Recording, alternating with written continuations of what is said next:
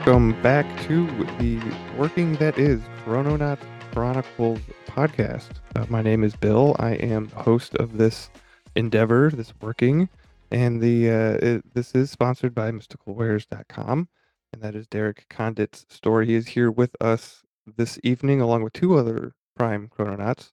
We will hear from them in just a moment, but taking a quick look at the old Farmer's Almanac, I can see that on Tuesday, the moon and Venus are conjunct. Wednesday, the moon and Mars are conjunct. And then on Thursday, nothing planetarily, but there are some happenings in regards to feast days. Uh, Shavuot begins at sundown in the Orthodox Christian Church. This is Ascension Thursday. And there's also the saint of Saint uh, feast day of Saint Bede, which uh, ties into a synchro we'll get into later. But that aside, the the next segment that we do on this show after after just taking a quick look at the almanac is has to do with gratitudes. We all share uh, something that makes us joyful, and there is a challenge behind each of these segments on the show. There's three three main segments: the gratitude one, and then we have the new business in the second, in the middle of the show, and then at the end we try to do something inspirational. And each of these segments are issued with a challenge. Uh, something that I challenge myself to do really. And for anybody else that wants to partake, uh, it's awesome.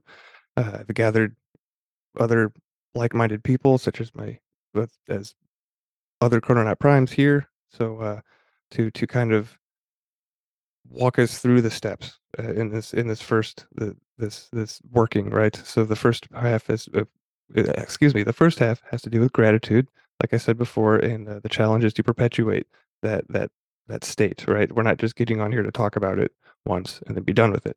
But we want to live within the bubble of gratitude, right? And then the second second main section is uh, continuing uh, continuing education, just learning something new. Like what did uh, what did we learn since we last talked to each other, or or maybe something uh, occurred uh, in your life that led to a new development, right? So new new business is what I've been calling it.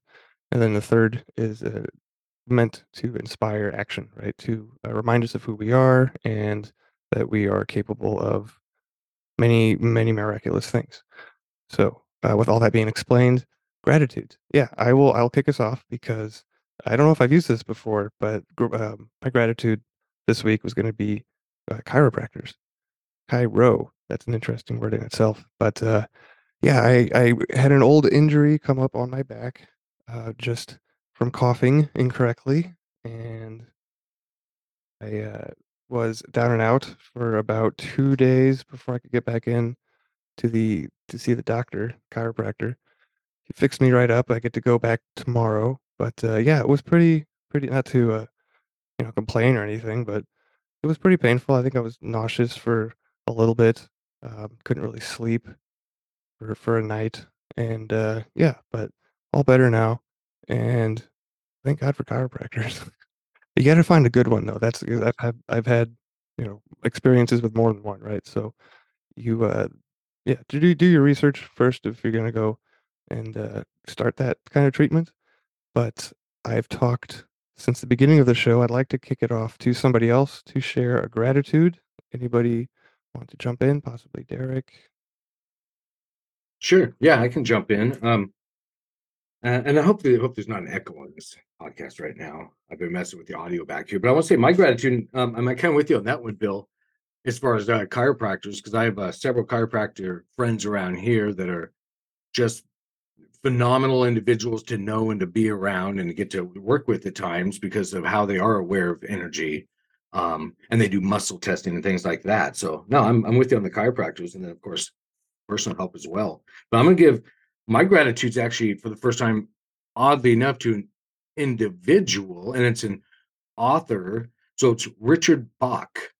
Um, and I actually found out that he lives out here. He's in his late 80s now, um, out here on Orcas Island, so in my neck of the woods. And he wrote a bunch of books um, back way back when in the 70s and whatnot. And some of them would be um, Illusions or um, Jonathan Livingston Seagull, um, so, and he's uh, again, uh, so he's an author. For those that don't know, I won't get too much into it. You can, you know, search engine him later and look into it.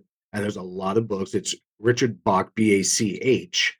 And when you think of, and there's even a movie on, uh, you can, I think it's on YouTube somewhere on Jonathan Livingston Seagull that talks about a bunch of seagulls, but that's not what it is.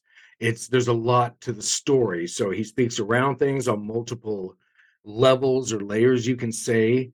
So, and then there's a lot of audio readings of some of his work. Um, and again, if, if to the to the quick eye reading the names of the books, um, there a lot of them don't make sense um, or, or some do. So it just depends. But I'd say be open to it. Um, even the Ferret Chronicles, which is one of them. And yep, it's about a family of ferrets. But when you start reading these things, um, and or see the movie version of the Jonathan Livingston Seagull, there's a whole lot of aha moments in there that not only myself, but you know, who knows, countless others have over the decades.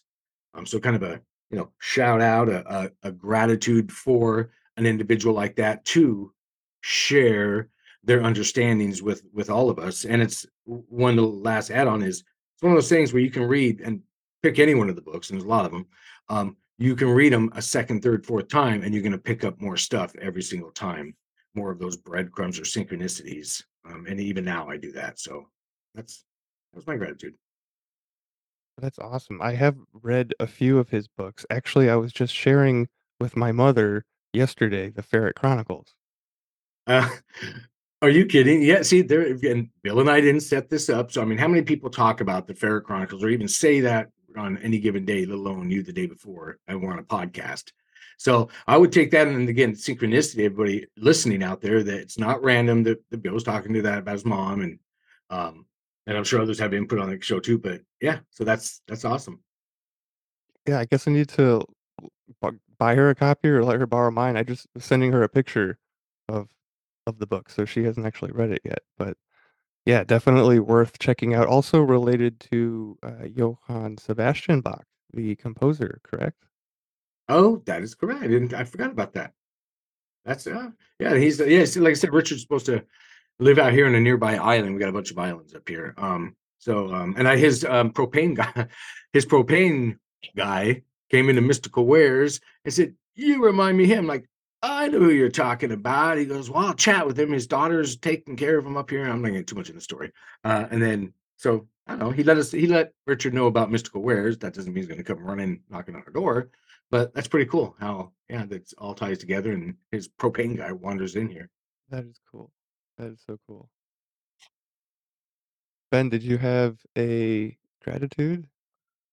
Well, it's it's funny th- that little synchro chain. I took note of the Ferret Chronicles. Um, Bach's been a, a favorite author, and I'm not all of a sudden grateful for Derek reminding me of Jonathan Livingston Seagull. That was a influential book for um I don't know, a couple years I carried that one around and uh, let people borrow it and then got into some pretty deep discussion. It was a great one to have around.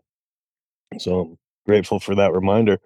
Um, initially, I was going to be grateful for um, leisure time and uh, more specifically my hammock because I suppose um, uncoincidentally I also in, uh, had an old injury of my lower back show up this week, um, kind of forcing that that leisure time to recover and uh, I find a hammock and that sort of weightlessness to be a, a big help uh, in how I I heal that injury.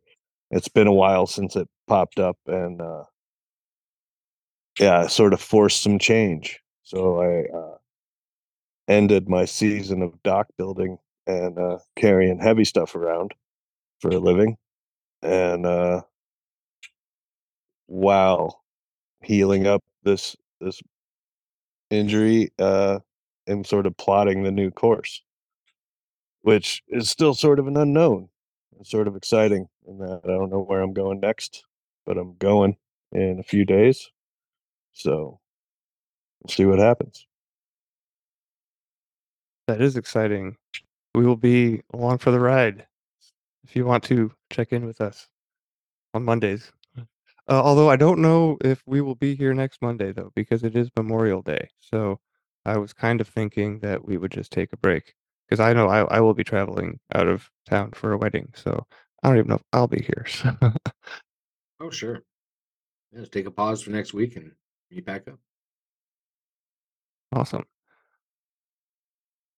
And that leaves Krononaut Adam, who is here with us all as well. Adam, what's up, buddy? Not much. Yeah, I um my gratitude is the uh prevalence of myth, ancient stories and how they continue to just uh they're in everything. Everything is steeped in it. Very successful things, whether it's, you know, Star Wars or Harry Potter. And uh particularly right now, my mind is, you know, in the world of Harry Potter. I'm just picked up uh Hogwarts Legacy and it's just so beautifully and intricately done in the world and I just you know sitting back and thinking that you know there's so many um ancient myths and stories that she used and pulled from to create that world and those are all real things that i don't know just breathe life into something else i i find that just endlessly fascinating that there are literally some tales that are older than time That is pretty cool. I'm a big fan of myth myself, and this ties in perfectly to what I'm going to bring up in the second segment. But just on the topic of, of myths and, and legends, I was listening to, I forget what, on what podcast it was, but they were talking about this subject and they brought up the analogy of a tel- telephone, like the, the game telephone, and how the messages get changed. it's one of changed. my favorite games i don't think people play it anymore now that you actually have one in your Yeah. pocket No, it's, yeah.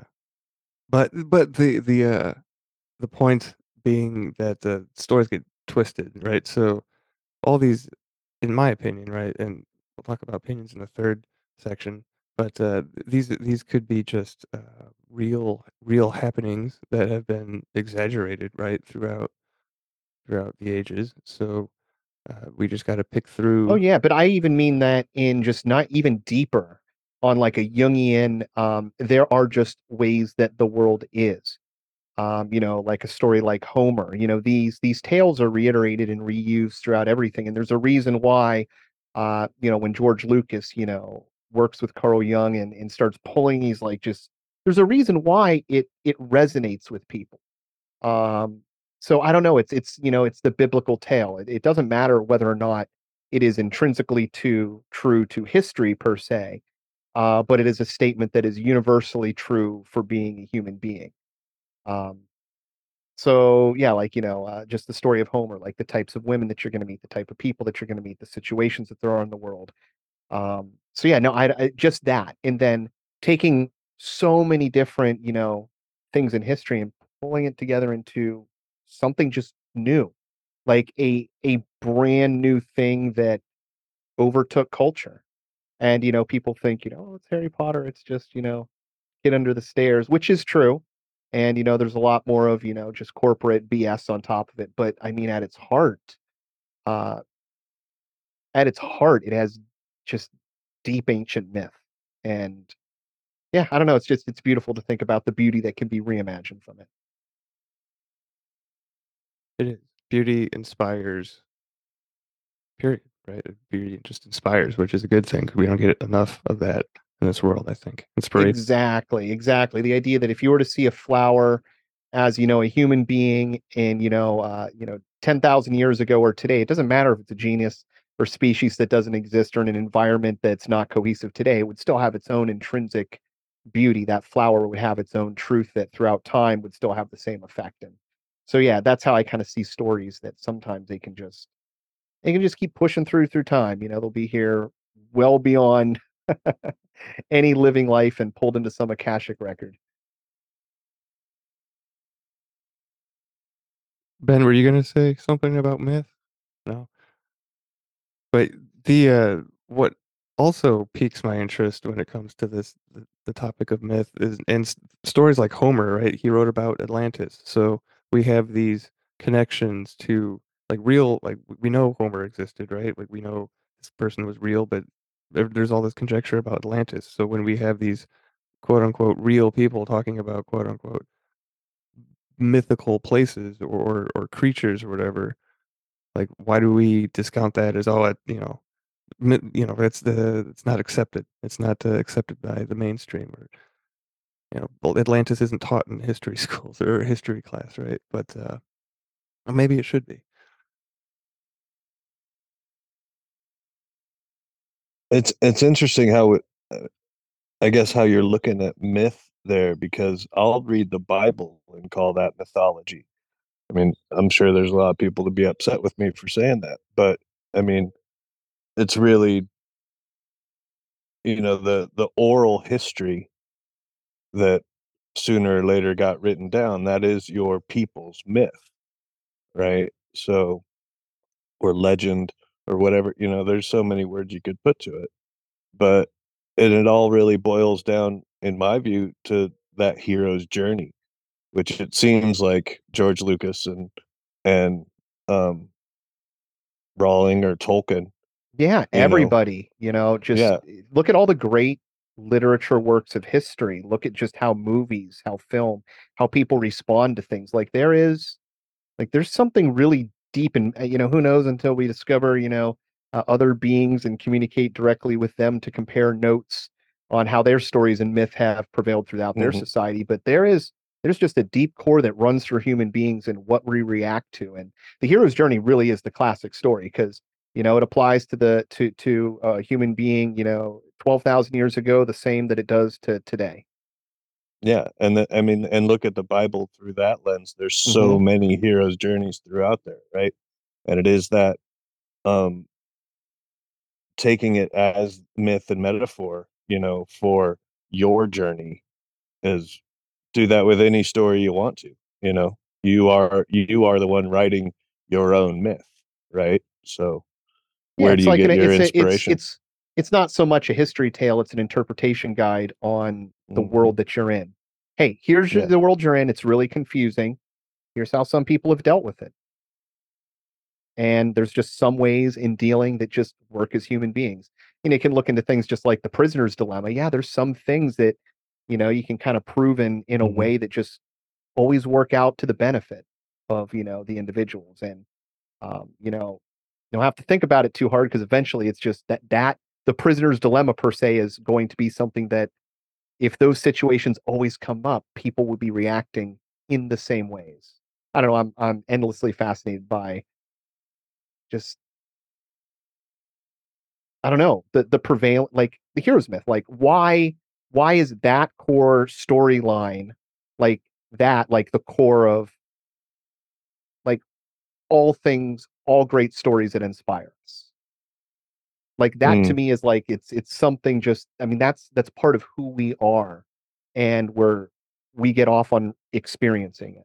We're being shown you know our potential um within that. Yeah, Well, it's like our, our our spirit recognizing uh you know the the wherewithal to keep going and and giving you know yourself a little extra nudge. Exactly. Everybody wants the underdog to win the person that's been bullied to you know come back and you know do the right thing the robin hood story like that like like i don't know that's what that's what gets me off so maybe i'm uh, i'm projecting onto others. Well, it, it is very much a formula, right? Like it's uh, an illustration of what Don Miguel's been talking about with the, the three masteries. Like this is an example of somebody who is aware of their position, who they are, and what they need to do, and they they they know how they, they know how to accomplish it. I mean, the story of transformation, right? They they're not the same when they end when they as when they started, right? So there's mastery of transformation, the mastery of awareness, and then the mastery of intent is well, the, mastery of of love and, and and and of God. So that that would be an illustration that the of, of those three, I would say, and that's it's a pretty good formula to try to memorialize in the stars, which it which it has been. I mean, the Bible you can make comparisons all day long to the constellations. Dave Matheson, when when Ben and I were at uh, Contact at the Cabin a few years ago, Dave Matheson did an excellent job. Oh yeah, his his work on yeah, And that to me is the really deep, deep stories of the Bible, deep into the uh, the Masonic, uh, the sacred geometry. You know, the real core of reality, the core of um, existence as a human, a very long existence, a cyclical existence of uh, you know cataclysm, and yeah, it's well, you know, it's a it's a tale that's never going to end. The the the Bible or a form of that story is going to be in existence for a long, long time. Because I mean, what we trace back, you know, stories in the Bible to you know 120,000 years ago, Mesopotamia, or um, like uh, like the the original like what am I trying to think tablets. Um, Emerald tablets? well, no, like the Mhm. original flood stories. Like it is a pervasive tale that was, um, you know, put back into you know the Bible. So yeah, I don't know. It's it is really cool to think that there is a a book or a story that can last like across time, across civilizations falling and rising, across mankind almost being wiped out. There are some things that are so important, especially in a day before today. I mean, now a book is just, you know, sending an email, but there was a ton of work into recording, you know, ancient language and then storing ancient language without, you know, um, air conditioners and, you know, modern equipment for controlling humidity and things like that. So, um, those stories are important. They've been they've been the most important things to human beings to preserve. We don't have much else, but man, some of those stories. Yeah. Another person that does a good job of decoding stuff like that is Marty Leeds. Yep. Had him on 13 questions before too. Maybe we'll maybe I'll reach out and see if he wants to hang out with us sometime. I'm sure he would. Yeah, and uh, Laird Scranton um, is really really amazing. Um, from joining religions together. I don't know if you're familiar with his work. He's a, uh, a he was a computer programmer uh, that decided to uh, kind of look at the Dogon race and write a book on their language and look at languages because he was from like a computer programming standpoint really interested in the language and the syntax and the words and how they connect. And then I mean now he's written so many books now on connecting um, words, symbols, uh, visuals, geometry, stories across cultures. So we're going taking the Dogon and connecting them to the Chinese, connect, co- connecting them to uh, India within their sacred geometry, within the words that they use, to ancient Egypt. And you can see the progression in the change of these core words that sound very similar and are all describing the same things and the same concepts across cultures. And yeah, he, he's a wonderful, wonderful researcher uh, to look at because he kind of takes all these things spread out throughout um, the world and over um, different eras in is able to really, really tie them together. In fact, what's most interesting thing about him is the uh, the archaeological language. Um, I should say discovered because there's there's uh, there used to be a more prevalent I don't know remember the name of a more prevalent uh, interpretation of the um, hieroglyphs, and then there's a more a a modern one that is taught everywhere, Egyptology by Egypt.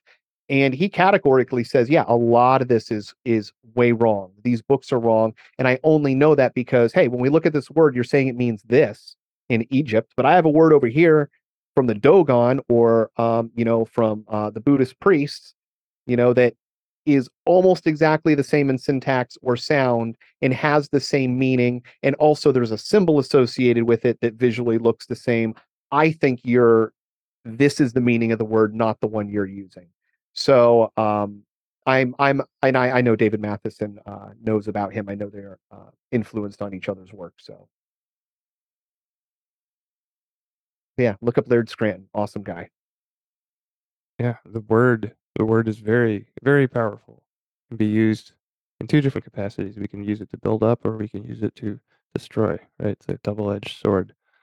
That's a uh okay, we'll get into that later on on the third segment.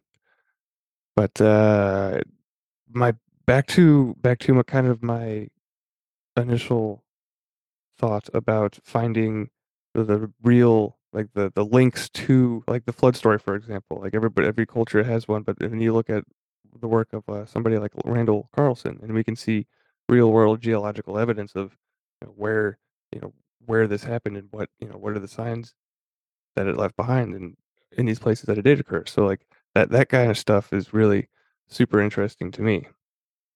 And in my my research of the lives of Catholic saints, which is maybe coming out of left field, but uh, there's something that uh, has been in my life since I was born. The, this this religion, I was born into it, and actually spent some time in seminary, and later decided that wasn't for me. And you know, we won't get into all the details, but now we're now I'm here. Now we're here, right? So, but uh, they're they're oh, oh and uh, to tie it back into last episode, right? We were going to talk about relics. So I have a relic of Saint Anthony de Padua, but I wanted to share uh, a story with everybody about Saint Anthony the Great, which is, who is a, a desert father, so-called desert father, lived in you know around the first century AD, I believe. Hold on.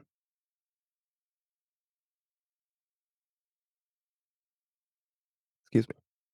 But uh, so the relic I have is not from the story I'm about to share, but uh, the story comes from a, a book called The Life of Paul, Life of Paul the Hermit by St. Jerome.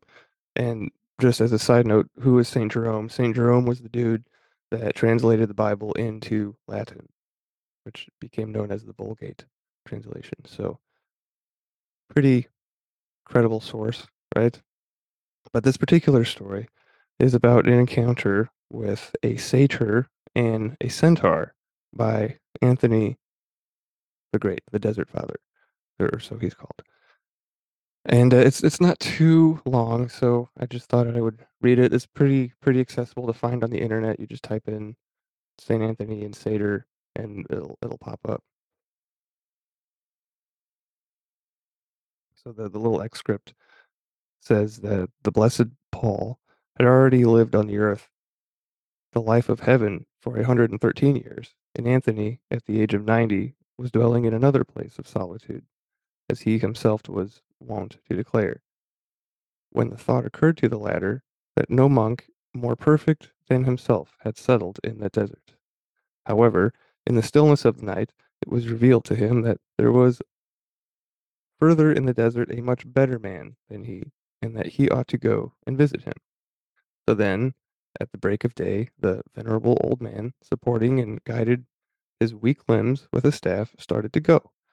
But what direction to choose he knew not. Scorching noon- noontime came, and a broiling sun overhead, but he still did not suffer himself to be turned from the journey he had begun. So he said, I believe in my God. Some time or other he will show me the fellow servants whom he promised me. He said no more. This is where it gets interesting. All at once he beholds a creature of mingled shape, half horse, half man, called by the poets Hippocentaur. At the sight of this, he arms himself by making on his forehead the sign of salvation, and then exclaims, Holla. It's spelled H O L L O A. So I don't know, it's probably not Hala, but anyway, Hala, where in these parts is the servant of God living? The monster, after gnashing out some kind of outlandish utterance in words broken rather than spoken through his bristling lips, at length finds a friendly mode of communication, and extending his right hand, points out the way desired. Then, with, with swift flight, he crosses the spreading plain and vanishes from the sight of his wandering companion. But whether the devil took this shape to terrify him, or whether it be that the desert, which is known to abound in monstrous animals, engenders that kind of creature also, we cannot decide. Anthony was amazed, and thinking over what he had seen, went on his way. Before long, in a small rocky valley, shut in on all sides, he sees a mannikin with hooked snout, horned forehead, and extremities like goat's feet. When he saw this, Anthony, like a good soldier, seized the shield of faith and the helmet of hope. the creature nonetheless began to offer to him the fruit of the palm trees to support him on his journey, as it were pledges of peace.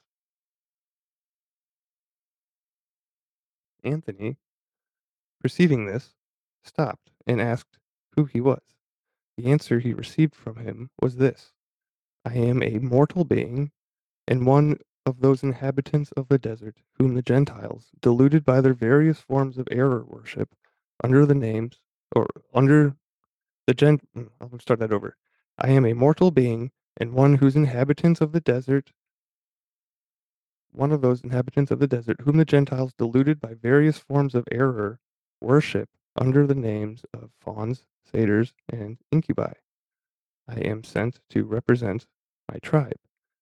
We pray you in our behalf to entreat the favor of your Lord and ours, who we have learned came once to save the world, and whose sound has gone forth into all the earth. As he uttered such words as these, the aged traveler's cheeks streamed with tears, the marks of his deep feeling, which he shed in the fullness of joy.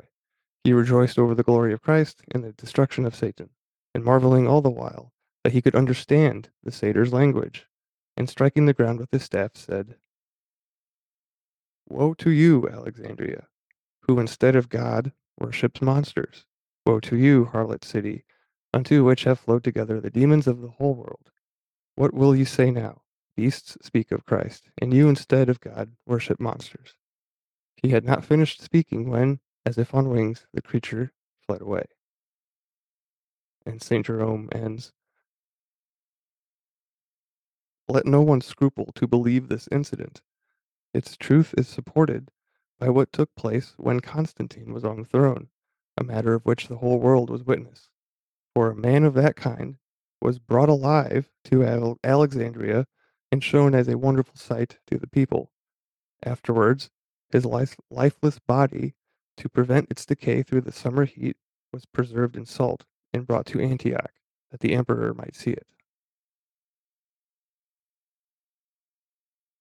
So that last little part is that uh, they had taken one of these creatures into the city of Alexandria, and apparently it, it died, and they kept the body. So, uh, accounts of saints, satyrs, and centaurs. So, uh, I guess. Well, first of all, first impressions from anybody before I ask questions.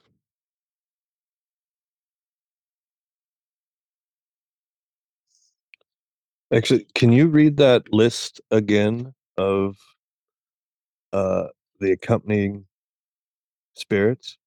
Fa- Fauns, satyrs, and incubi. That list. Yeah, that's interesting. Yeah. So it's a ragtag bunch, let's say. Right. Right. So this this creature is saying that he has a tribe of these other creatures, right? So this is another society then that we share the earth with, which is what I'm taking it for anyway. Yeah, that's how I was that's how I was seeing that.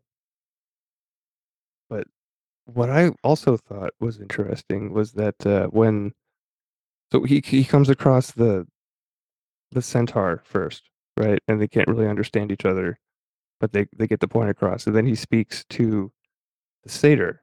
But when what the, the word used, and this just might be bad translation, but he said that he perceived when the thing was giving him fruit, right? So it's not like he he didn't see it; he just perceived it, which Mhm. I thought was interesting because that's a word that Derek often emphasizes is Mhm. perceiving with different or chakras essentially. uh go uh so i'm search engineing um a satyr because i wasn't quite sure what we were talking about on some of these things you know because a lot of entities or energies go by different names of course in different you know societies culture you know different so that's it looks like i don't what even know what to say on this thing but what i'm looking like maybe a goat like blend of a man is that am i looking at the right image Yeah. here Yeah, yeah. Okay, So a okay. satyr would be like a a goat, uh, two two two legs as opposed to a centaur, which is half man, half half horse, four legs. So horse from the the waist down would be centaur. Goats from the waist down would be a satyr or a faun or an incubi. I think these are synonyms for the same creature. I- yeah, and, or like a puck in some places. Uh, what was the what's this kid's story about the li- uh, the wardrobe right in oh, yeah, Narnia? the witch and the Their their their guide their guide is a half goat, half Mr. Tumnus. human. Yeah. That guy. Yeah, That's uh, another synchronicity because I just watched that movie. I don't know, a week or two ago. Uh, yeah, with some young. yeah, and I mean I've run into those in the woods before. Um, it's it is much like you you know you're sharing space with with them once you're able to perceive these energies um it is kind of like living in a bigger city than you thought you were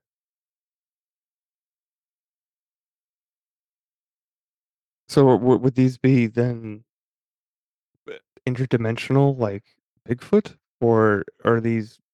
Well, he says that he's immortal. My head is ringing. Like, okay, went away. But uh, it says he says he's a mortal being. So I'm assuming that they're not. They're they they, you know. They're more mortal. Okay, it's relative because, and now I don't use the word dimension. Think density, of course. I think we've talked about it. So it's more of a, you know, it's all here in the same space, just like FM or AM radio. So it's not another place away, it's just a different frequency, vibration, or density. So they're here and they're mortal in their own level or density.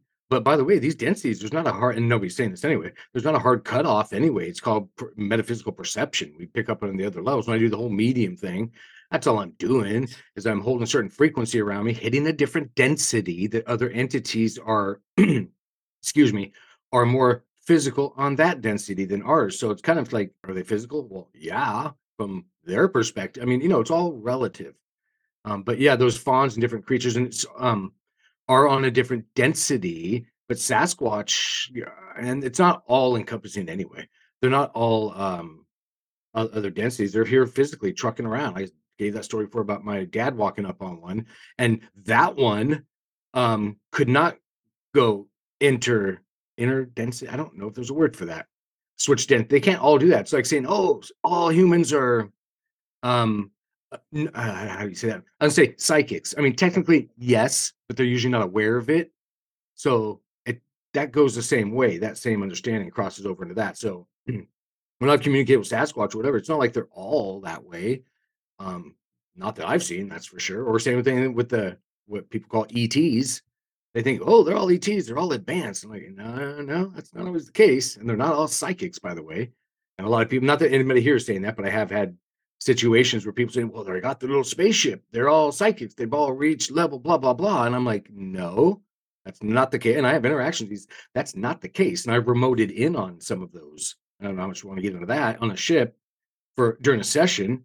And they didn't all spin around and look at me. There was like one on the ship that even knew my ears are just totally staticky right now. It's really weird.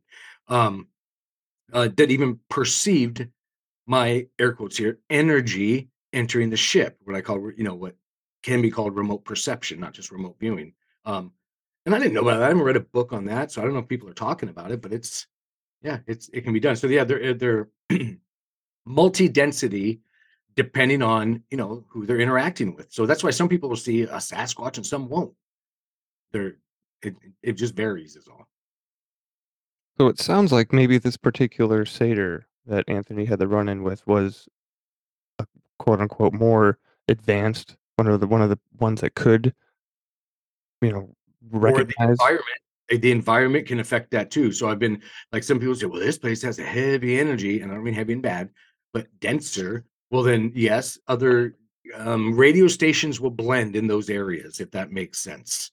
I don't you know i don't have a vocabulary for a lot of this um but yeah no that Well, and when did you say that anthony was around? Because from my experience in communications like the ancient times the the frequencies were way more free to commingle let's say so there was a people Absolutely. were aware of a lot more back then because it just was. Oh yeah, they didn't question. Yeah, they weren't uh, deprogrammed and all the BS. Or they walked out in nature and they realized and they experienced and they, you know, natural things. And so, oh yeah, absolutely. The densities were a lot more blended or accessible, I guess you can say. So, just a quick internet search. Anthony the Great was alive from between 251 and 356. Yeah, there was a lot less energetic interference. And I don't know how to I don't know if I have the language for the the, densities were it was just a lot more uh free to move back then. It wasn't as dense as you know we experience, I guess. Well, we're we're straight up sitting being uh kind of, you know, not literally, but kind of held in the third density. We- We're we're fifth. And you know, even these words are hard to work with, but fifth density, I guess you can say. Um, but we're being held in uh the third reality down. It doesn't mean you're stuck in it. You have to realize it, then you wake up past it. So Right. You know that. I'm yeah, and I'm I'm I'm also hearing that uh our concept of time is much different than it was then. So didn't have didn't have machine time interfering with the flow of of existence, right? Yep, yep, absolutely. Oh yeah, time, and I've done that. The the impossible things with that were, you know, hearing about time, listening to scientists, so and so, whatever, explaining that it doesn't exist. It's a perception, and I'm not gonna. And we all know that. Everybody listening here too. Um, so I won't bore you with that. But when I had my own aha moment, sitting in that, because I literally had, I mean, uh, almost two decades in one of my careers where I got to, you know, it was a visual job, so I got to hear a lot of audio. So then I just went crazy for uh, listening to audio, this, that, and the other, questioning everything. Um, and then usually flip flopping 20 times coming back around. So I had a lot of time to put toward all this um, and realize and then test it. And what I'm talking about now is, yeah, the psychic thing or the time thing. And I, I would use those examples where I'd hear some podcaster or some video or some documentary say it's all in your head. Well, I'm such an OCD kind of guy. They go, well, of course it is. And then I would do that jump, meaning I'd leave, and I, it would be, I'll go quickly here, a set time from A to B to get to work that night. And then I would imagine myself landing at this certain stop sign that I knew, and there was nothing, it was a highway. So it was a set speed limit, and nothing else adjusted there. And I could literally chop off, let's just say, 10 minutes, which is impossible because I was cruise control. I'd go that OCD. I would just set it. And it was I was graveyard shift guy, so I didn't have traffic. Again, there were no other moving parts in this math problem other than what was going on literally in my head. So I was literally crazy as hell, which might be the case anyway. I don't care what they said. But when the time thing changes and you can record it and see it, well, then you open up your reality and you realize, oh, wait, I'm not crazy. Reality is malleable. We can adjust these things and and do that. And then I, I would do that. And all no, not on show for people, and it should be just my own thing. I'm like, oh my God, and have those aha moments or oh shit moments and go from there.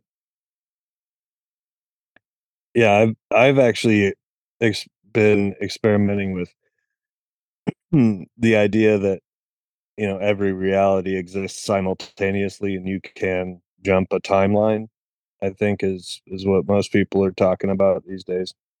Um but i've i've had three different timekeeping devices running on the dashboard on one of those lonely desert drives and you really get into that. You know it's a meditative state and if you're setting intention um you can feel these energetic shifts and then if you pay attention you know the uh clock on the dashboard versus the watch on my wrist which is an old analog you know wind up watch.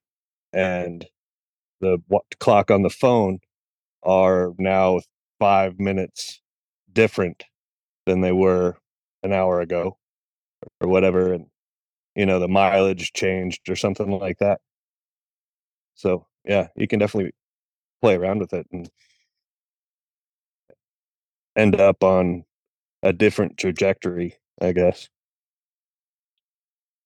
that reminds me of a story I was reading earlier this week about uh, these three newly recruited boys in the British Navy during World War II.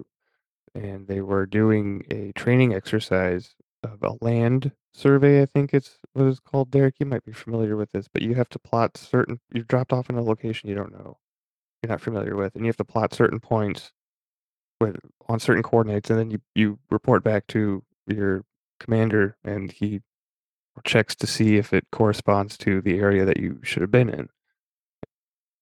And in this case, is it? Is it am I getting that right, Derek? Does that sound familiar? Yeah, yeah. I mean, there's lots of fancy terms. They teach you how to shoot an azimuth and all that. Basically, just terrain or navigation training. Sounds Yeah. like. Yeah, yeah, yeah.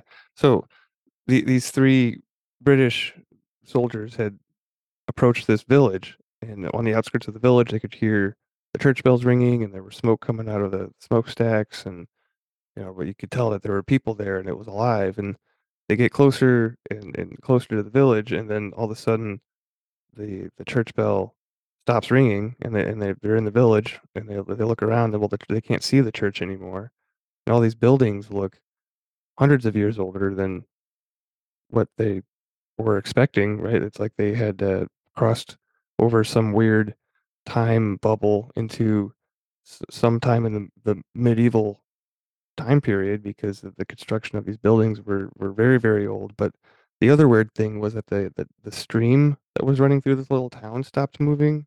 The wind stopped moving. The ducks that were that were in the stream weren't moving.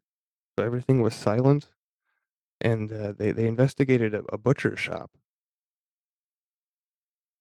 They they peeked their their heads in the windows and they saw some hides that were up being tanned or whatever, but they had looked you know very moldy and old. And uh, the door to the butcher shop was green, which they thought was weird. So they kind of get freaked out at this point, and they exit you know the other side of the town. They get out of town and they're they're running they're running away at this point, and they get to the top of the hill the next hill and they turn around and they can see the church tower again and the smoke from the smoke stacks back and the bells are ringing and everything is like it you know normally should have been and they go back to report you know what happened to their commander and the commander's like well you saw the town right? Okay. So he discounted it. He didn't really care that much but it sounded like they uh time hopped back back back in time in the past but it was frozen like a picture. I've had a moment or two like that, like a matter of seconds, um, where it's like, you know, like, you know, I jokingly called it a glitch in the matrix. I'm like, what? Just enough to catch my bearing, like, what in the heck is going on? And then all of a sudden, it's like it's reset, uh, but not where I'm wandering, you know, dream state stuff like that. I think we can all do that. Um, but yeah, that's interesting that, that uh, you know, that can be a lots of things I can imagine. I'm sure lots of people um, vortexes, which is just a, a pocket of energy, things like that. Um, it's not like you. I mean, some people say, "Well, this one leads here to there." It's really a frequency thing. So it's um, you have to tune yourself to match the frequency of what you want to perceive. If that makes Mhm. and that's how you, that's why yeah, that's how you communicate with others as well. You just match that. I'm sure there's a 20 letter name for that in physics that I don't know, but that's really what it is. You just imagine it, you can feel it, and then just again reaching on whatever sensory levels you can, physical and metaphysical, and then you perceive more. And then that's you can do that stuff. That's that's cool story. I'm sure Ben's done that as well on the remote perceiving stuff. Yeah, and I mean the the whole energy vortex thing on the landscape is um was pretty amazing for me. Um a lot of people go to Sedona for that. And when I got to Sedona, I just wasn't feeling it. And so I kept driving and then found where I, ended up camping out for a couple of weeks. And then found out I was a couple miles above another one that was sort of recently put on the map. And uh there was definitely a, a shift in what was perceptible around there for sure. And I think it was just kind of juicing up my abilities to to perceive it as well. Yeah, that, that's the other interesting thing about the St. Anthony story is that he was in the desert. Like it- it's and if I I believe if I remember when I researched this the first time because it was I just kind of refreshed myself on the story before the show, but uh, he was hanging out in what we know as Greece at this point, and yeah, the uh, the whole thing about meeting your demons in the desert and transforming them into your angels kind of came back into my mind, and I know that Miguel talks about that in his Four Agreements book as well. Are you gonna say something? Well, and, and something to to the desert. There, there's something to the desert. Um, you know, going into the wilderness is is one thing, and just being in nature and, and perceiving those energies is one thing.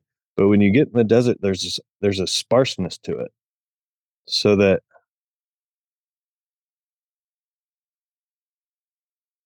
when when I it is easier to perceive, and you can focus in and really tune into that frequency. Um, so I do think there is an important part to getting out into the desert. I'm seeing it more and more um, as I reflect on my time out west. Um, and to be honest, that's kind of the direction my truck was pointed, or yeah, actually, literally, that's the direction my truck is pointed now. Um, as I'm preparing to go off on a journey again. West. Wagons West. I watched Wagons East not too long ago. A comedy movie. Yeah, that's a classic. I think that came came through on a YouTube feed of mine uh, not too long ago too. I should watch that. John Candy was amazing. Yeah. Yeah. Weird, weird movie. There was a lot of weird movies made in the 70s. Like the Blues Brothers, it's a big cult movie, but it's, you know, one of those weird. One of the greatest movies of all time, greatest Abso- chase scenes, yep. greatest musicals, greatest Yeah, well- tattoos. I want my knuckles tattooed so bad directly from that movie. I highly recommend Knuckle Tattoos. They uh, they're awesome. But also, I love that movie as well. And it's like, what a what a hero's journey. We're on a mission Especially- from God. Yeah, I mean, there's a lot of perfect scenarios for the you know the two the both of them right it had to it's it's uh frodo and sam Oh so yeah, yeah. speak, It's right? it is yeah, it's it's that great journey story, but it's man, it's just two guys with a simple situation in the life. Yeah. What's important to them, and they're drawing the line. This is it. Yeah. Blues. well and and kind of one playing off the other like the angel and the demon Mhm, on your mhm. shoulder kind of thing right so you're you're the guy in the middle when there's when there's that duo team kind of and real life too, right? With the actors, kind of that same Yep. dynamic too. It's absolutely yeah Does anybody else have anything else for the new business segment?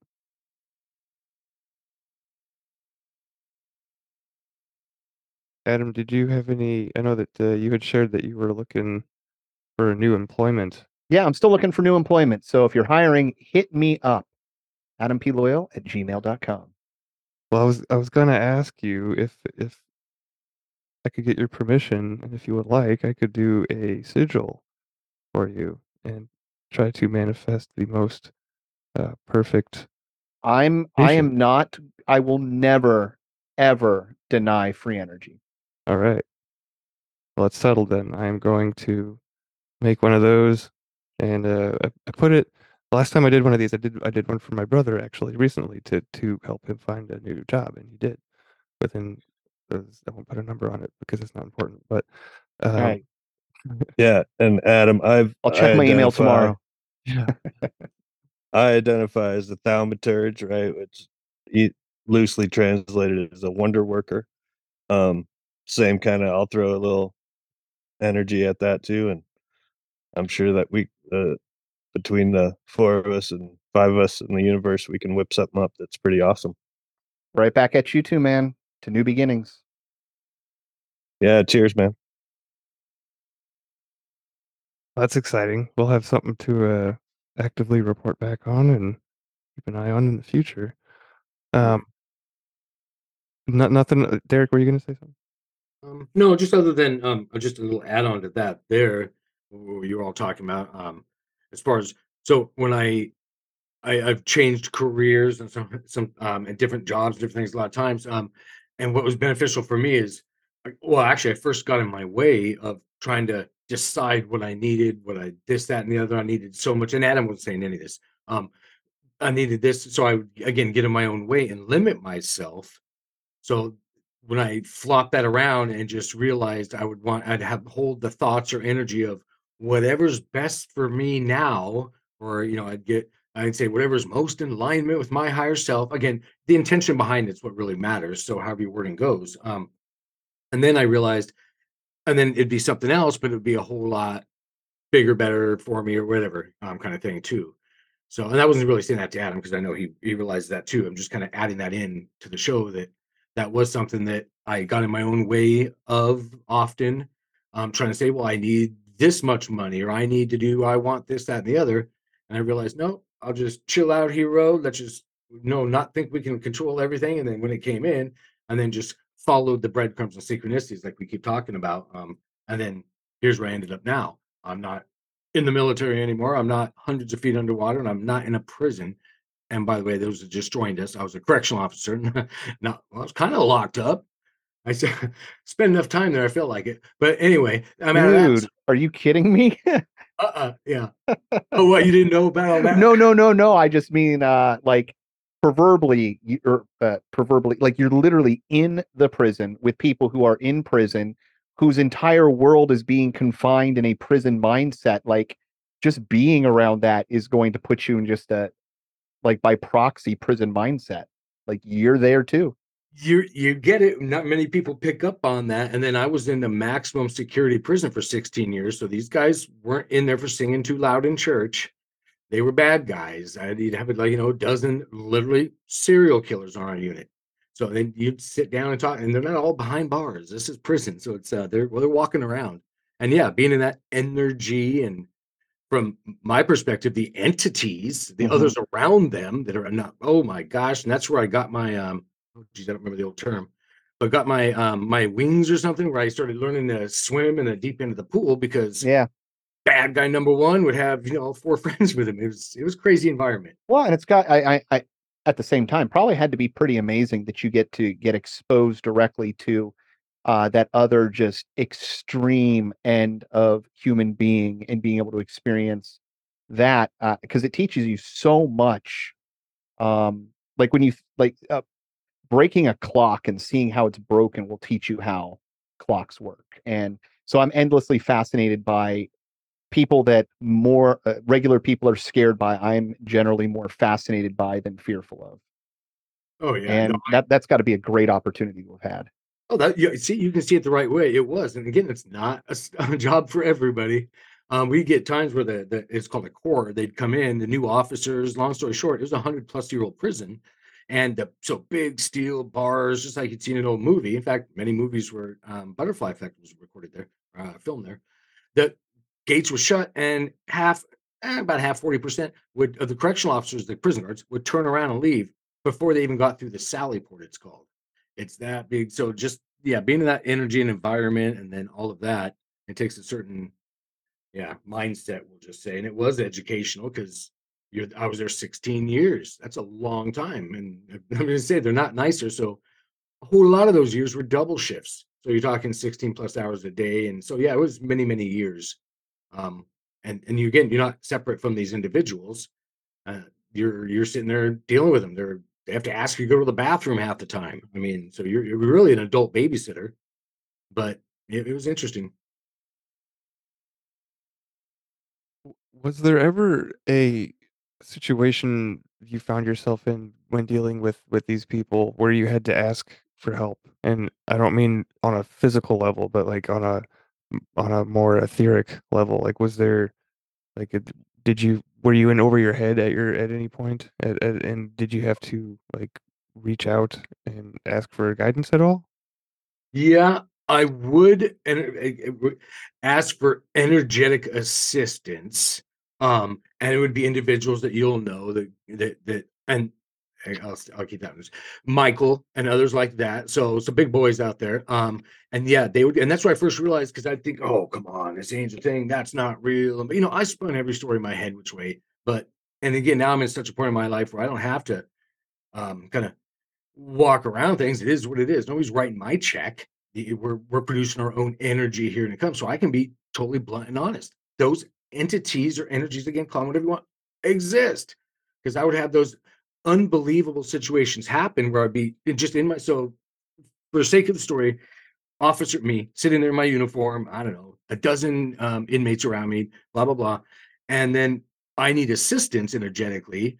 I don't say anything in my head, you know, because I'm have to be the you know the tough CEO, hold my space there, and all of that. Um, it's not like there's a bunch of us. There's like a hundred of them to any one of us. And I'm yeah, not- exactly. You just drawn in a target for more of them.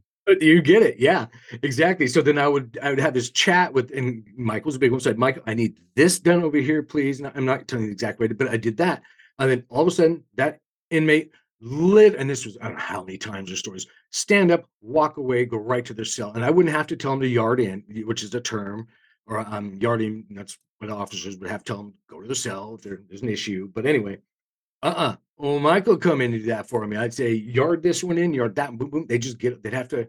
And so in 3D, I don't know. Maybe they just randomly had to go to the bathroom. It's not. It was all an energy thing. But yes, I would bring in some help, um, not to go rough and tough and beat these guys up, but to keep me afloat. So now think putting Crazy Derek in the deep end of the pool, energy wise, but keeping me just enough. Yeah, I'm going to get yanked under and have to catch my breath, but I'm there to swim. I'm there to learn and experience because then I get out on the back end here now at Mystical Wares doing all kinds of crazy energy stuff and in such a place that people come in every day with unbelievable stories or happenings. Um, everybody around me sees, and it's not a me thing.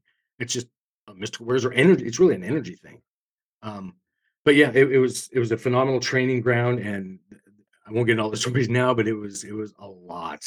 And yeah, I would have to bring in help, and that's it wasn't and I'll tell you, I wasn't the only one that was aware I was doing the energy thing because that's where those I don't think it was this podcast where I got into the whole um silent helicopter thing. It was again, I do too many podcasts, so I never remember which one I'm on, but and that was the 3D thing where I didn't know these because I heard about it on podcasts. Oh, there's silent helicopters out there. Um, you know, I'm just listening to the show. And I'm thinking, oh, okay, maybe they're baffled because I'm ex-military, so I can see, oh, maybe they're broadcasting the opposite frequency, and it's you know, who knows, crazy stuff running through my head. I was a perimeter off, and this is all on film. Um, we had video. Uh, the whole black helicopter thing happens above me. Three of them.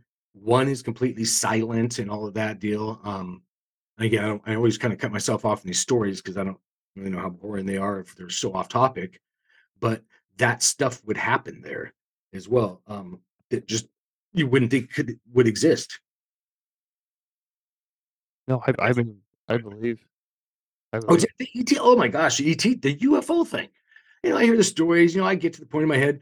Well, there's gotta be ETs, but I'm, I'm talking about decades ago. Um, so I wasn't like you know out there, you know, playing checkers with ETs in the fields or anything like that. I was I was a pretty typical individual, open-minded one, but no, I didn't have you know I didn't have a bunch of abductions I could remember early on in life, nothing like that but and got there in my head after having realizations. I just had an uh, what I say the aha moment. Go well, of course there are, and then I'll tell you what. When we get there in our head with whatever the thing is we're talking about, in this case ETs, or it can be a miraculous healing, a placebo effect, like we talked about. Well, the ET thing, all of a sudden, yep, I'd see a ship and straight up. Well, I don't know. As far as I know, that ties in what we said earlier, physical, but for me, because it was clear as day 300 inmates in the, you know, about 300, two to 300 inmates in the big yard, it's called. So just think they're ball field running around. And I pull up to work, and it's again, different shifts, UFO above it, and there's guards in the towers, and these are all my posts as well. So I was a tower guard and perimeter one. Um, and they didn't see a thing. But when I stopped the car to stare and look, start trying to look in, it disappeared, kind of thing. So that told me so i had one of those moments that well wait a minute it's just like the sasquatch thing you could be standing there but they're not seeing it and so the best i because i didn't get psychic manual number five whatever that is telling me how this all works so i just try and put it together in my head so that told me i had to have been open enough to realize, and then over years of sessions in here, people coming in here, uh, hundreds, if not a couple thousand, the stories I get of cars of people and um, seeing UFOs, and you know, some choosing to acknowledge it, some not. It's just a thing. The more we realize or come to grips with it, it, and this is also science, by the way, it straight up enters our reality. Um, and there's some documentaries that a friend of mine, uh, another podcaster, Nancy L. Hopkins, was here and I were chatting earlier about it. Um, and she just came across one of these synchronicities on one of these BBC documentaries, whatever, showing that our mind fills in the blanks. And this has all been proven. And again, there's fancy words for it, I'm sure. Um, fancy. Uh, that that do that because our mind does fill in the blanks. Um, and it's it's it's interesting in a good way and bad way. So have you ever had one of those experiences with with a with a craft and zooming in to it that and you got there and it right and it wasn't an ET like it was a human another human and I, I guess I'm leaning towards like a, uh, kind of like a legacy space force situation or I'm not I don't know if you've heard of Solar Warden before at all. Um, I've heard the term. I don't. I can't play. Okay, so I'll just answer the question first. Um, I've done that into what I've remoted in. So okay, remote perceived um in and all all and I've done it many times before that. So I expected, which I should never expect, another lesson there. Um to see, you know, jump into a craft, maybe have an ET spot me, but maybe one of them, not a, whatever, and just deal with it from there. Um, and which is usually not a big deal. Oh no, I got all of a sudden a face. So uh, a persona came at me. They, whoever they are, knew, and it was when I remote perceived off this planet, and I can't tell you where it was because I was going into a ship. So I thought it knew whatever it was. Remember, I'm just being as vague as I have to be. I'm not like keeping secrets.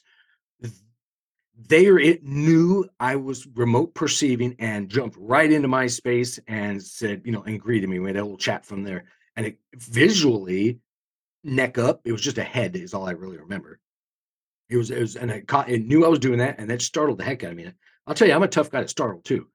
uh, not just because of the prison thing, for a lot of reasons. I just, I'm not a guy that gets scared. Um, and well, not that I was scared, but catch me off guard, and that did. It was just really unusual. So now maybe you can fill in the blanks to me, but what they did was they were basically telling me you're, you're trying to go a little too far, and they knew that I wasn't just going to see stuff; I was going to perceive it, which means understand it. What you can say, download it. I can do a lot of things. Like let's just say they'll call it psychometry, or I think it's psycho, um, whatever it is. When you sleep on a book, um, and you absorb the information, and that's the thing. Yeah. What is it? Osmosis. Is it? not- I guess it would be awesome. Okay. Yeah. Um, yeah, no, that makes sense, but I don't know what I do. But when I do that remotely, I I I get the more information because I know it's there and available. And it's like again, eating food, you don't just smell it, you taste it, you touch it, you feel everything's all at once. Um, so yeah, I've done that and come into somebody s- s- trying to stop me. Um, and I don't know if that's a Solar Warden thing. I do know I've heard about, you know, secret space program and all that. Yeah. Um, go ahead.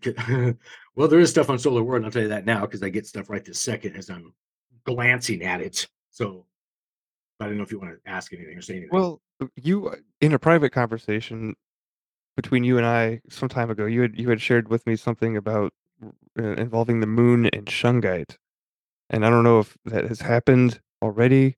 I don't know if you, you pick up what I'm laying down, but is that something you can talk about now, or are we still waiting for that to happen? I will let you know here like two seconds. Oh, here we go right now. I'm looking to see what the lunar mission is doing. All right. Um, blah, blah, blah, it's on, and there's a whole website. No, I can't say anything yet. Um, it'll be there. I'll just say that. Um, there will be shungite on the moon.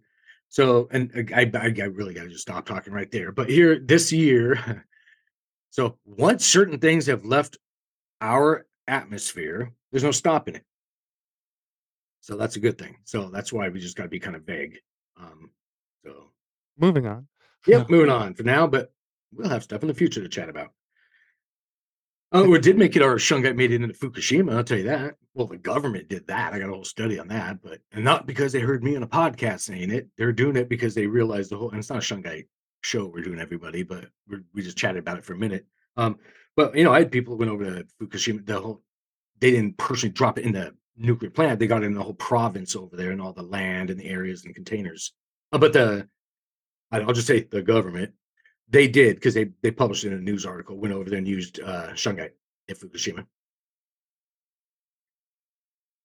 I recently started re-wearing my my shungite pendant. I hadn't been wearing it for for a number of months. Think I'd stopped sometime during 13 questions, but it's back on my chain now. It's a different one, not the original one I bought when I first ran into Derek, but it's still from Derek's store. Which, by the way, listener, you should totally go and check out the web store or the, the online store. I know if you can't get there physically because he's in Mount Vernon, Washington, but the website is great. There's got tons of tons of cool stuff on there to look at. So go go get yourself some shungite. Um, but yeah, this isn't a, a promo for that necessarily. Um, anybody else, new business, anything for the good of the group before we move on to the third segment dealing with uh, being impeccable with your word? No takers. Cool. Doing pretty good on time. So I'm going to take, I'm going to try to slow down with this one and not rush through it because we're talking about words, right? so I summarized the uh, the chapter into 21 bullet points, and I have two excerpts excerpts to read from the book, which are less than a page. So hopefully this won't be too boring for you.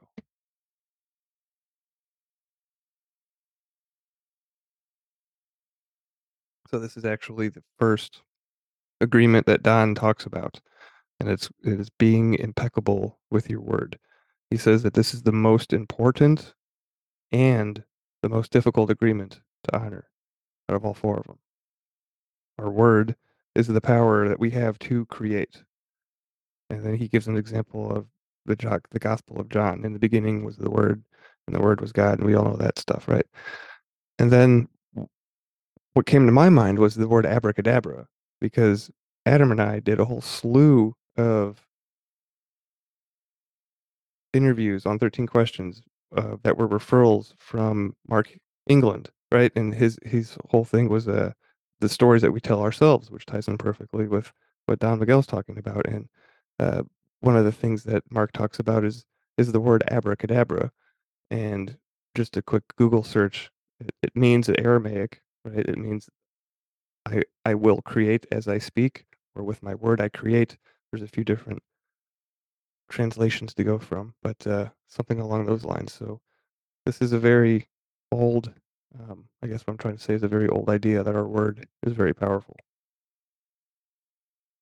The third bullet point intent manifests through the word. And if you'll recall, intent is one of the three masteries that Miguel talks about, the other two being awareness and transformation. The word is a force, it is a tool of magic, just like a sword with two edges. All of the magic you possess is based on your word. Your word is pure magic, and misuse of your words is black magic. The human mind is like fertile ground where seeds are continually being planted. One fear or doubt planted can create an endless drama of events. One word is like a spell, and humans use the word like black magicians, thoughtlessly putting spells on each other. Every human is a magician. We can either put a spell on someone or release someone from a spell. We cast spells all the time with our opinions. During what he calls our domestication, our upbringing, our childhood, right? During our domestication, our parents and siblings give their opinions about us without even thinking. We believed these opinions and we lived in fear over these opinions. They, they've hooked our attention in this way. And the first excerpt from the book comes from page 31. Now let us see what the word impeccability means. Impeccability means without sin. Impeccable comes from the Latin peccatus, which means sin. The im in impeccable means without. So impeccable means without sin. Religions talk about sin and sinners, but let's understand what it really means to sin. A sin is anything that you do which goes against yourself. Everything you feel or believe or say that goes against yourself is a sin. You go against yourself when you judge or blame yourself for anything. Being without sin is exactly the opposite. Being impeccable is not going against yourself. When you are impeccable, you take responsibility for your actions, but you do not judge or blame yourself. From this point of view, the whole concept of sin changes from something moral or religious to something common sense. Sin begins with rejection of yourself. Self rejection is the biggest sin that you can commit. In religious terms, self rejection is a mortal sin, which leads to death. Impeccability, on the other hand, leads to life.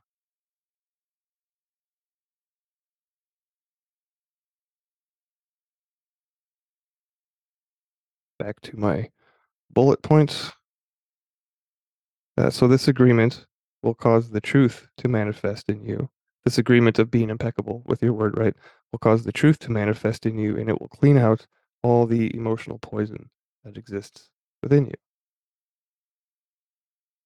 Whenever we hear an opinion and believe it, we make an agreement and it becomes part of our belief system. People who love us do black magic on us, but they don't know what they do. This is why we must forgive them. They don't know what they do. These types of spells are difficult to break. The only thing that could break a spell is to make a new agreement based on truth.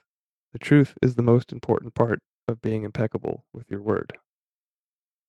Gossip is like black magic at its oh, gossip is it's not is like gossip is black magic at its very worst because it is pure poison.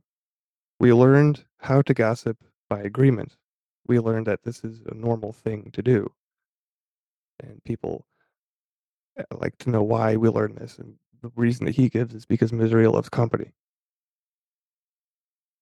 And then he compares gossip to a computer virus. It uses the same language or the same source code as the computer, but with harmful intent. And it can be transmitted or inserted into your program without your awareness. So again, we have the intent aspect and the awareness aspect popping up again, which are the masteries, the two other masteries besides transformation, right, which is what we're talking about now. So he continues Imagine every single time others gossip to you, they insert a computer virus into your mind, causing you to think a little less clearly every time. Imagine this pattern spreading exponentially over all the human race. They can only read information through conduits or through circuits clogged with a poisonous contagious virus. This is what is called the mitote, the chaos of a thousand different voices all trying to talk at the same time in your mind. Even worse are the black magicians who intentionally spread the virus, like computer hackers.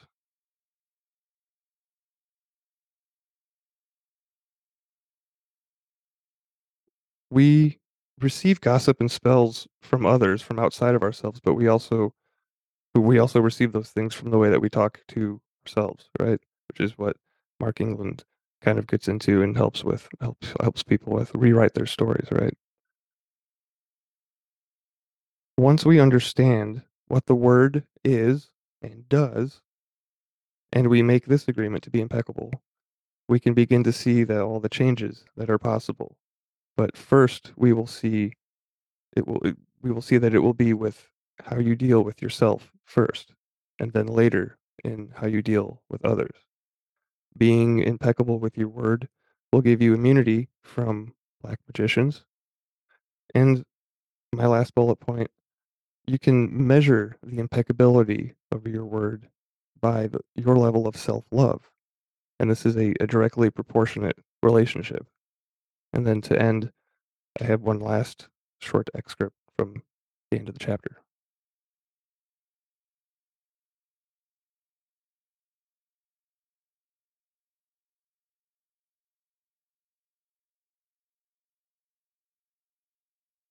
You can transcend the dream of hell just by making the agreement to be impeccable with your word. Right now, I am planting that seed in your mind. Whether or not the seed grows depends upon how fertile your mind is for the seeds of love. It is up to you to make this agreement with yourself. I am impeccable with my word. Nurture this seed, and as it grows in your mind, it will germinate more seeds of love to replace the seeds of fear.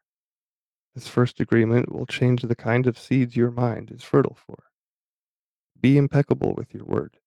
This is the first agreement that you should make if you want to be free, if you want to be happy, if you want to transcend the level of existence that is hell. It is very powerful. Use the word in the correct way. Use the word to share your love. Use white magic, beginning with yourself. Tell yourself how wonderful you are, how great you are. Tell yourself how much you love yourself. Use the word to break all those teeny tiny agreements that make you suffer.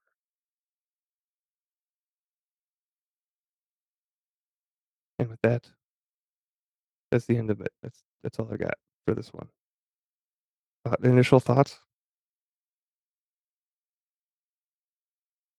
It was interesting how they tied together um, the gossip and spells, and how we yeah. Um, so I hadn't thought about it like that, and then how we do cast our own spells on ourselves, and you know just by in our own heads limit ourselves, and that is the thing. Like I was even talking about that earlier. Of course, once you have a realization or change your mind, well, then your literal reality can change, and mine did just literally by change. I I like to make the the poor joke that you know, it wasn't a, a special yoga pose I learned that that made the psychic stuff and the sight and all that get enhanced. It was real- literally just getting out of my own, and I'm not dissing yoga. Um, it's just really getting out, out of my own head, or or kind of the opposite in there, and just getting out of my own way. I should have turned that. Um, and, and then more happened, and it wasn't anything I did. It was just a realization. So that's I'm just kind of tying together with that the spells that we do do that on ourselves, um, regardless of how we uh, describe it. Um, but we do affect ourselves and limit ourselves, and then in the opposite as well. Yeah, and I was gonna say every word counts, right? Um, uh, to and for that matter, for spells on yourself, every every thought, if you're really focused in on something, that it'll probably manifest, you know. So, um, but that that being said, every every word does does matter. So if you're gossiping, right, you're talking about others' experiences or other people instead of ideas or how to, you know, better communicate your ideas. And it's, I noticed earlier that I was ending, um, you know, my, my thought or my trying to get an idea out with, I guess, or I suppose. And I noticed that just I've I've been trying to be more and more observant of of how I speak. And it's funny because when I was saying that, it was I was searching for the right word. And so I don't know if Derek um would agree with this, but the more um time I've spent, you know, in the spirit world or those etheric realms dealing with other energies, other consciousness, um language is is very limiting.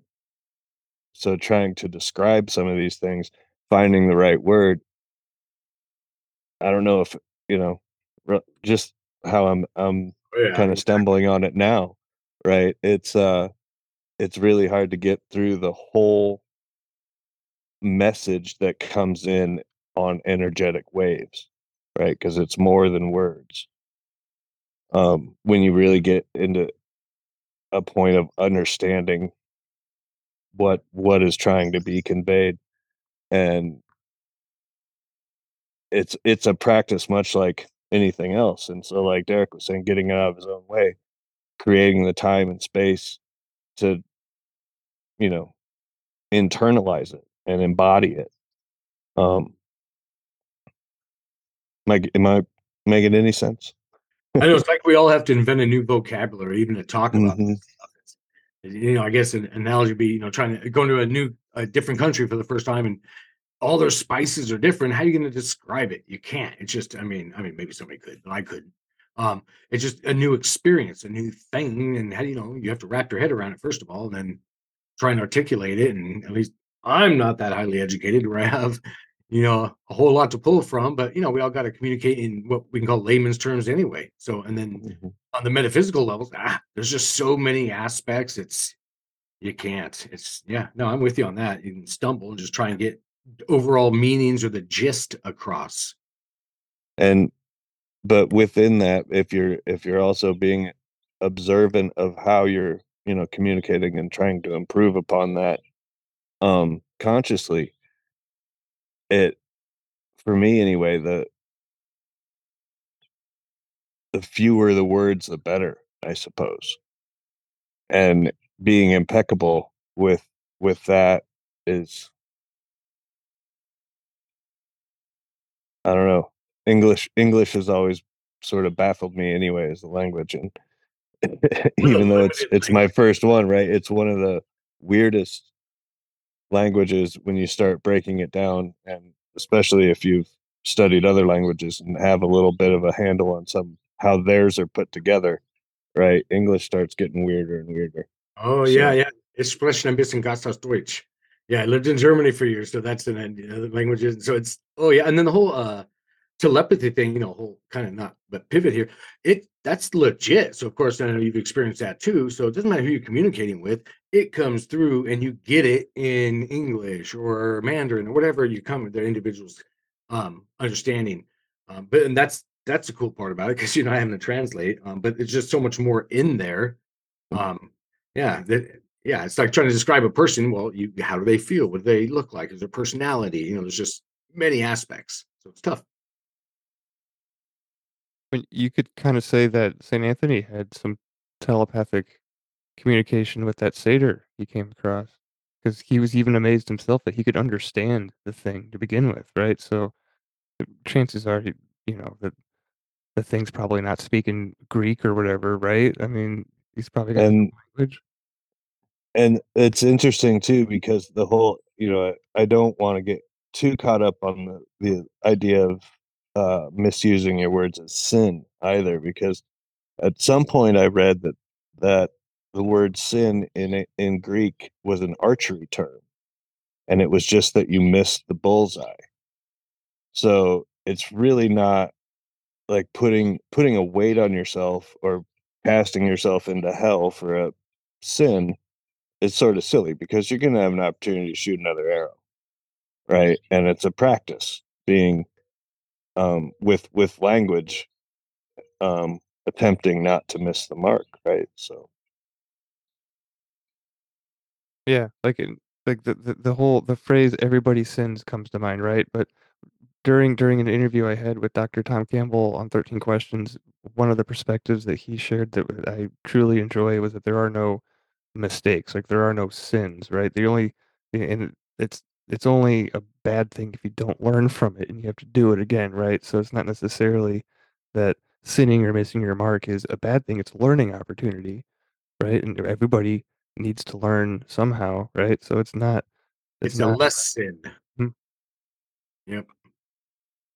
Yeah. Yeah, so it's to kind of take off the weight of uh, damnation in hell and so so forth, right? It's not it's not that serious. mhm.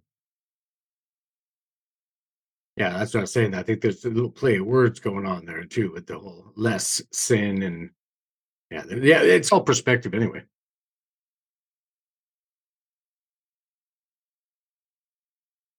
All right. Well, there was a little bit of a tie-in to what I wanted to. We talked about um, covering the Celestine prophecy as our kind of next third third segment topic. I haven't really decided. I'm open to suggestions how to exactly tackle that.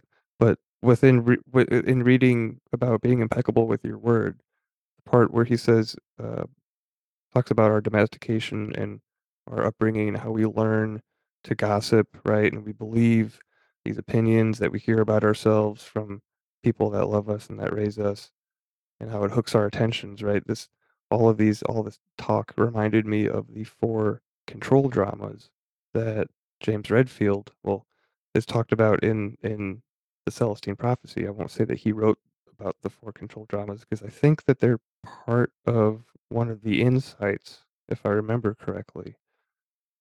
I know Ben's read read the book or watched the movie recently, so feel free to jump in if it doesn't sound correctly. But the four control Um, yeah, Yeah, I haven't. It's been a couple years since I read it. Um, and yeah, I don't. I don't know if I've watched the movie. I had to unsubscribe to a lot of a lot of things. Um, past little while. So, huh?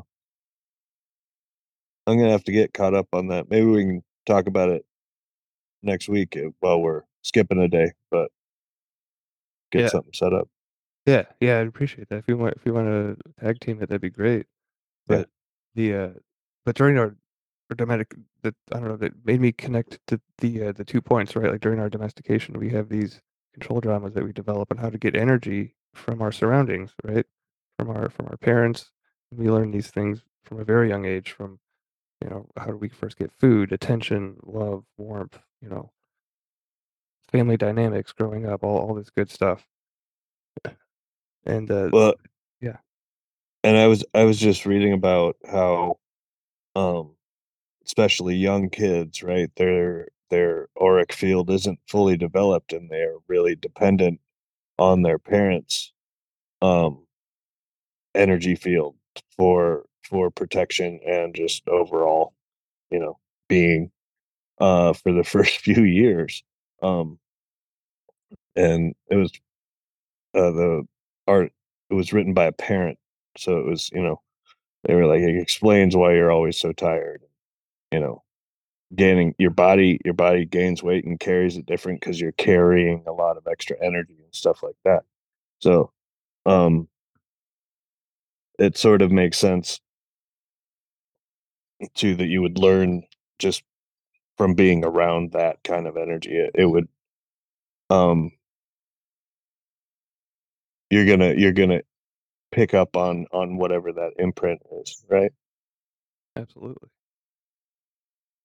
Yeah, so I don't remember them off the top of my head, but good thing it's not the topic for this particular podcast. But in in researching or discovering those those four control dramas is very, very, very helpful tool to decipher really the the inter- past interactions that you've had with with people uh, the you know throughout your life, right?